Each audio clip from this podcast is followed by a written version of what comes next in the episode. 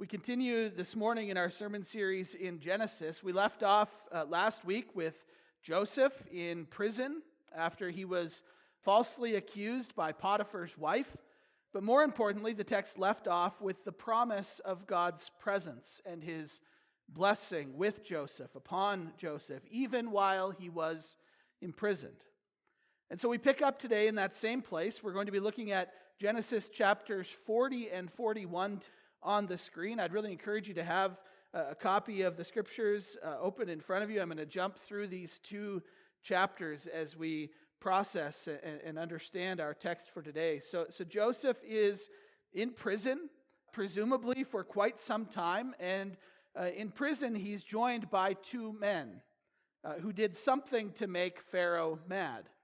As you likely remember, Pharaoh is the name of Egypt's king, Egypt's ruler. And so he gets upset with uh, two of his palace officials, the, the chief cupbearer and the chief baker. We don't know the nature of his anger against these men, uh, but it would make sense because it's two of Pharaoh's officials who were charged with caring for his food and his drink that uh, Pharaoh was likely concerned about some sort of plan or conspiracy to poison him, to kill him. Uh, the cupbearer was essentially Pharaoh's personal butler and bartender, who would also be responsible for sampling any new wine or anything that Pharaoh was going to drink to make sure it was safe. And so these two men find themselves in prison because of Pharaoh's anger against them, and they are in prison with Joseph. And each of them have a dream. And so we're going to pick up uh, our account in uh, uh chapter 40, verse 9 of our text. Chapter 40, verse 9. Uh, this is God's word to us. So the chief cupbearer told Joseph his dream. He said to him, In my dream, I saw a vine in front of me, and on the vine there were three branches. As soon as it budded, it blossomed, and its clusters ripened into grapes. Pharaoh's cup was in my hand, and I took the grapes, squeezed them into Pharaoh's cup, and put the cup in his hand. This is what it means, Joseph said to him. The three branches are three days. Within three days, Pharaoh will lift up your head and restore you to your position. And you will put Pharaoh's cup in his hand, just as you used to do when you were his cupbearer. But when all, uh, when all goes well with you, remember me and show me kindness Mention me to Pharaoh and get me out of this prison. I was forcibly carried off from the land of the Hebrews, and even here I have done nothing to deserve to be put in a dungeon. When the chief baker saw that Joseph had given a favorable interpretation, he said to Joseph, I too had a dream. On my head were three baskets of bread. In the top basket were all kinds of baked goods for Pharaoh, but the birds were eating them out of the basket on my head. This is what it means, Joseph said. The three baskets are three days. Within three days, Pharaoh will lift off your head and impale your body on a pole, and the birds will eat away your flesh. And what we find is that things worked out exactly as Joseph had predicted. The cupbearer was restored to his position, but the baker was killed by Pharaoh. And chapter 40 ends with a fascinating detail chapter 40, verse 23, notice this detail. This will be important later. It says this The chief cupbearer, however, did not remember Joseph, he forgot him. And then as we start chapter 41, we see that there is a sort of a significant interlude. Two years go by between uh, the interpretation of the dreams and the events of chapter 41. So we pick up the account in chapter 41, and it says this in verse 1 When two full years had passed, Pharaoh had a dream. He was standing by the Nile. When out of the river there came up seven cows, sleek and fat, and they grazed among the reeds. After them, seven other cows, ugly and gaunt, came up out of the Nile and stood beside those on the riverbank. And the cows that were ugly and gaunt ate up the seven sleek, fat cows. Then Pharaoh woke up. He fell asleep again and had a second dream. Seven heads of grain, healthy and good, were growing on a single stalk. After them, seven other heads of grain sprouted, thin and scorched by the east wind. The thin heads of grain swallowed up the seven healthy full heads. Then Pharaoh woke up. It had been a dream. In the morning, his mind was troubled, so he sent for all the magicians and wise men of Egypt. Pharaoh told them his dreams, but no one could interpret them for him. And it's at this moment in the story that the cupbearer who is serving Pharaoh remembers Joseph, who had interpreted his dream accurately a couple years earlier. And so Joseph calls, uh, sorry, Pharaoh calls for, for Joseph and tells him his dreams. And we skip forward to verse 25. Here's what we read. It says, Then Joseph said to Pharaoh, The dreams of Pharaoh are one and the same. God has revealed to Pharaoh what he is about to do. The seven good cows are seven years, and the seven good heads of grain are seven years. It is one and the same dream. The seven lean, ugly cows that came up afterward are seven years. And so are the seven worthless heads of grain scorched by the east wind. They are seven years of famine. It is just as I said to Pharaoh God has shown Pharaoh what he is about to do. Seven years of great abundance are coming throughout the land of Egypt, but seven years of famine will follow them. Then all the abundance in Egypt will be forgotten, and the famine uh, that will ravage the land. The abundance in the land will not be remembered, because the famine that follows it will be so severe. And then jumping down to verse 39, we find Pharaoh's response. And Pharaoh said to Joseph, Since God has made all this known to you, there is no one so discerning and wise as you. You shall be in charge of my palace, and all my people are, sub- are to submit to your orders. Only with respect to the throne will I be greater than you. So Pharaoh said to Joseph, I hereby put you in charge of the whole land of Egypt. And Pharaoh took his signet ring from his finger and put it on Joseph's finger. He dressed him in robes of fine linen and put a gold chain around his neck. He had made him ride in a chariot as his second in command, and people shouted before him, Make way. Then he put him in charge of the whole land of Egypt.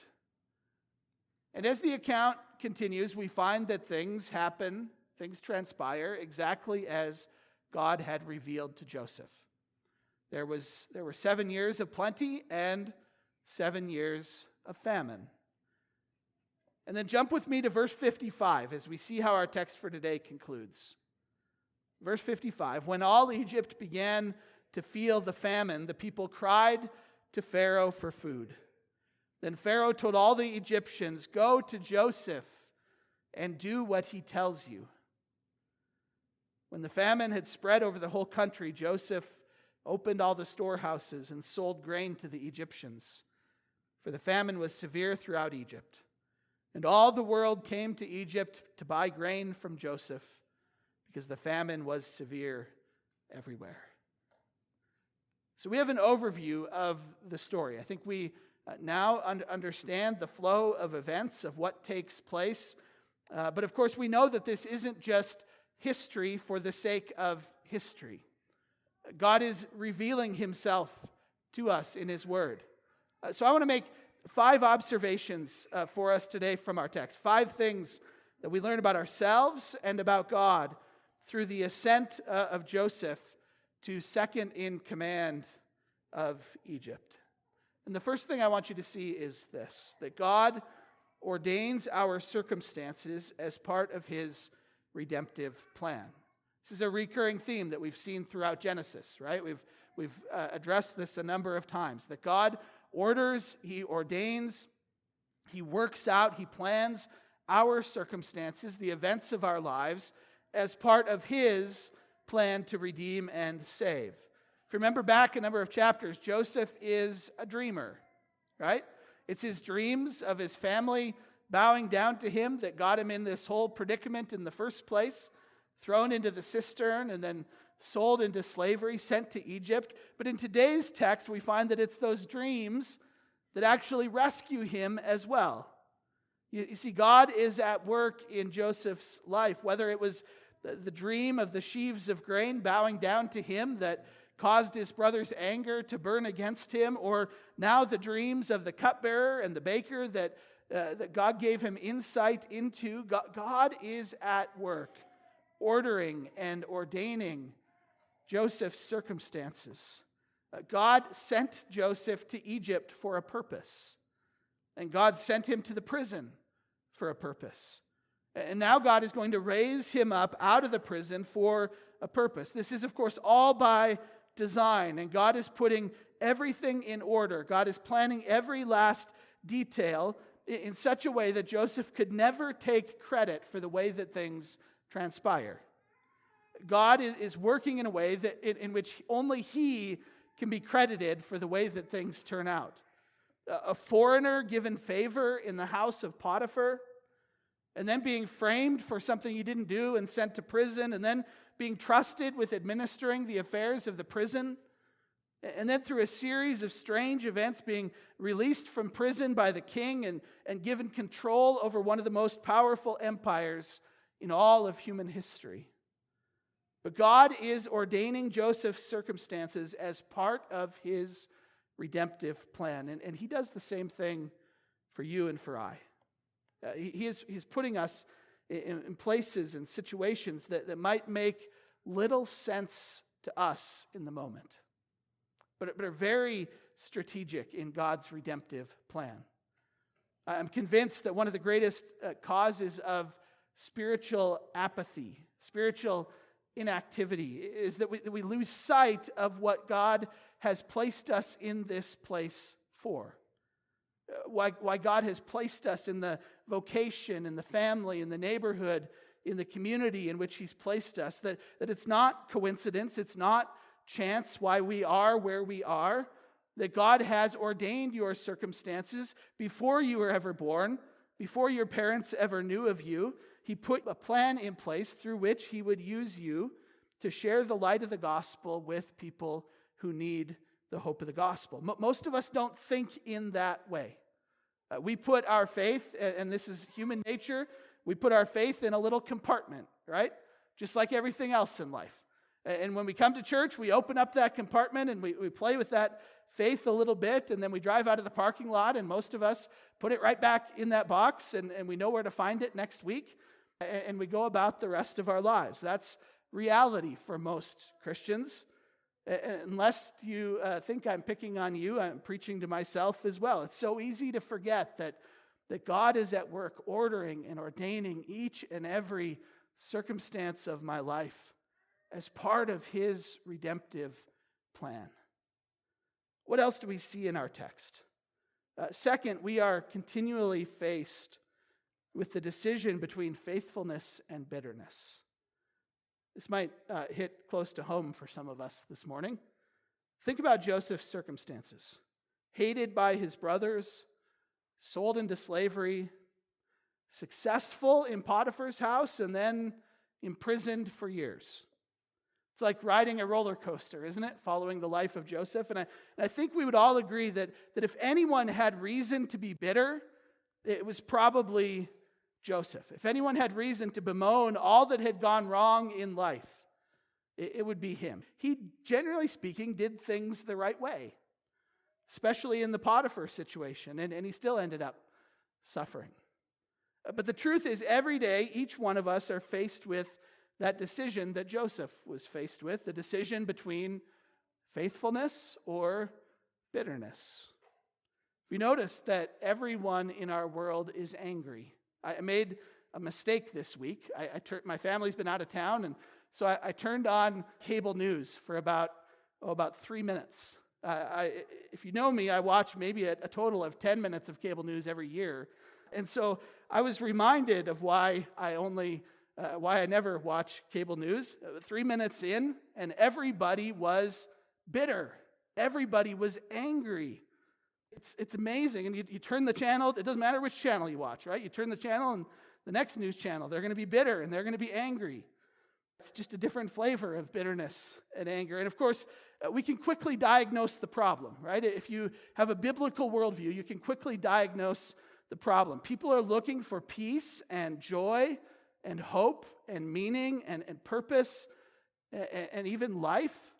in places where it doesn't exist, in places like politics, right? We, we can't look for purpose and peace and meaning and joy in life in a place where it doesn't exist. And it certainly doesn't exist in, in politics. Uh, we're faced every day with these kinds of decisions decisions between faithfulness and bitterness. And make no mistake, the default drift of the human heart and, and the default pressing uh, of our world is toward bitterness, right? Nobody makes money off of you if you are just faithful and content, right? No, nobody can squeeze a dime out of you if you're faithful and but if you're if you're bitter, if you're looking for that thing, searching for that thing that's going to make life better, there's a lot of opportunity uh, to squeeze some money out of us. Human beings naturally search for life and hope and peace, strength and meaning in places it will never be found. And the result is almost always bitterness, right? Setting off in search of something perpetually searching for something and never finding it, the result is always going to be bitterness. Even for the Christian, it's, it's so easy to drift into that direction. I, I've heard those bitter conversations in this building conversations searching for hope, searching for life in places that we know it can't be found. We're, we're faced every day with that decision between feeding the bitterness that comes naturally toward us or choosing faithfulness. God's people who have been captivated by the gospel find meaning and, and hope and, and purpose and life in Christ alone. Now, it's easier to say that, it's easier to preach that than to live that, right? But God's people, when we, when we recognize, understand, come to believe the gospel, we begin to find our life and purpose and meaning and hope in Christ alone. But make no mistake, you, you will be faced every day with the question between faithfulness and bitterness. Today, it will come your way. Will you choose faithfulness, believing what God has said? Or will you choose to be bitter? It's a question that each of us are faced with every day. It's a question that Joseph was faced with on countless occasions. Third observation that I want to make from our text is, is this that God does not forget his people or his promises. Uh, look at chapter 40, verse 23. It's one I pointed out to you when I was reading our text. The cupbearer whose dream Joseph interpreted was restored to his role out of prison, back to his old job in Pharaoh's palace, and trusted assistant to Pharaoh. And then look at verse 23. It says this The chief cupbearer, however, did not remember Joseph, he forgot him. Joseph is the one who rightly predicted the meaning of the dream, and yet he is just forgotten. Now, in the grand story, it seems like a pretty insignificant detail that the cupbearer forgot Joseph. But of course, the purpose is uh, the, the purpose of the statement is to, to create some contrast for us, for us to think about the one uh, who will not forget us. H- human beings will forget, they will forsake, but God will not. God never forgets his people or his promises while years spent in prison might seem like they should have been enough to, to drive Joseph to, to wonder if God had forgotten him, if God had forsaken him, God most certainly did not. And when the time was exactly right, according to God's timeline, not Joseph's, when the time was exactly right, God gave a dream to Pharaoh. And the person who two years earlier had had told his dream to Joseph was, was there and suddenly remembered what had taken place. You see, God never forgets his people, and he never forgets his, his promises. And, and while the time that we spend in the waiting room of life, while the time that we spend in the dungeon of life can, can trick us into thinking that he's forgotten us, he hasn't. As I reminded us last Sunday, he is always working for our good in all things, even when it doesn't make sense. God doesn't forget his people or his promises. What else do we see in our text? The, the fourth thing that we see is that God is sovereign over all nations. Think about the situation here. God raises Joseph to power in Egypt, and not just to power, but really to supreme power, to, to be second in command of all Egypt. God can take a young Hebrew man and make him the functional day to day ruler of the Egyptian empire. Uh, don't be too quick to just pass by that idea. This is a miracle in every respect. It's such an important idea for us to wrestle with today. Uh, Romans chapter 13 reminds us that, that any powers, any, any rulers who exist have been established by God. Job 12 says that God makes nations great and destroys nations. He enlarges nations and he scatters nations. Uh, we see in Joseph that God is, is fully capable of putting the person that he wants in control of a nation. God is sovereign, he reigns in control over all nations. If God determines that a certain person will be the ruler, God will make it happen. That's exactly what he did in Egypt. This should be a source of great comfort for us that we don't need to spend our time wringing our hands over whether our guy will get elected. We can rest in God's sovereign control. He is in control of all things, God is sovereign over all nations.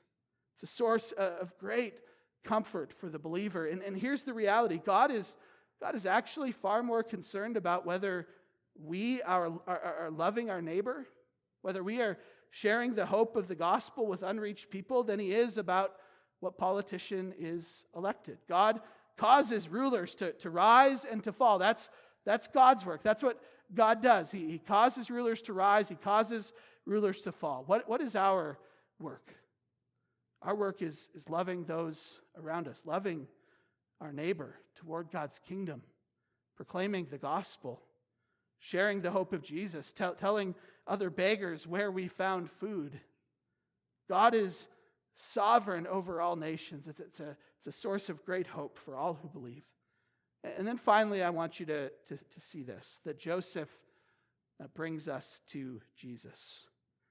You're going to hear this several times between now and the end of Genesis. But the, the, the fact is, you can't preach a Christian sermon on Joseph and not preach Jesus.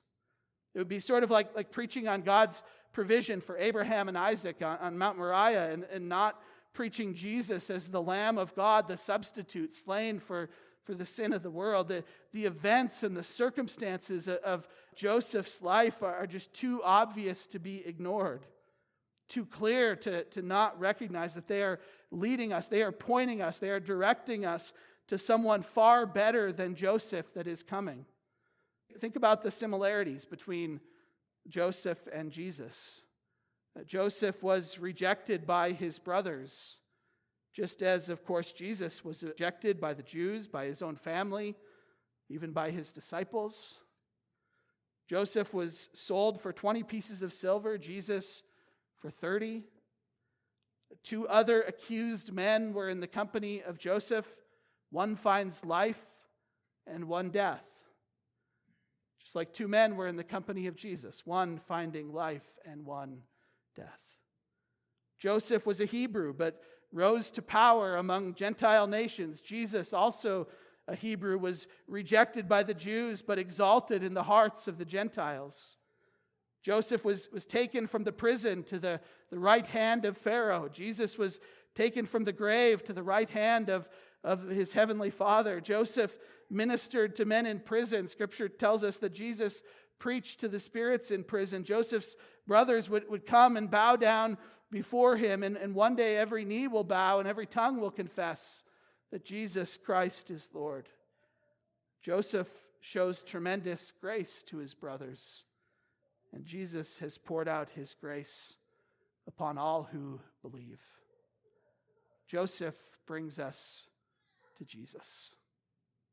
As I wrap up today, I want to direct your attention to verse 55, what I think is one of the most uh, powerful, hopeful uh, verses in, in our text. Verse 55 Famine strikes the land, and what does Pharaoh tell the desperate people to do? Verse 55 Then Pharaoh told all the Egyptians, Go to Joseph and do what he tells you. And I tell you today go to the true and better Joseph. Jesus alone is the source of life and provision and hope. As Peter proclaimed, Lord, to whom shall we go? You alone have the words of eternal life. And so we are invited today to go to Jesus, to run to Jesus, to turn to Jesus, Jesus who, who died for your sin, who was raised that you might have resurrection life. Go to Jesus today, and he will give you all that you need. His grace is sufficient for you. Let's pray. Loving and gracious God, we thank you that you are uh, truly always at work ordaining our circumstances. As part of your plan to redeem, to, to rescue the world, we pray that you would uh, give us strength, give us wisdom to choose faithfulness over bitterness. We thank you that you never forget us, you never forget your promises. Thank you that you are sovereign over all things, including all nations. And we, we pray that you would help us to, to trust in you, to rest in your control, in your power. And we, and we thank you that the story of Joseph isn't just a story, that it's, it's not just a, a historical account. We thank you that it, it actually brings us to Jesus. And so uh, deepen our trust, strengthen our faith in Jesus. Thank you that Jesus gives us all that we need, that Jesus did it all for us. So we pray these things in the name of Jesus. Amen.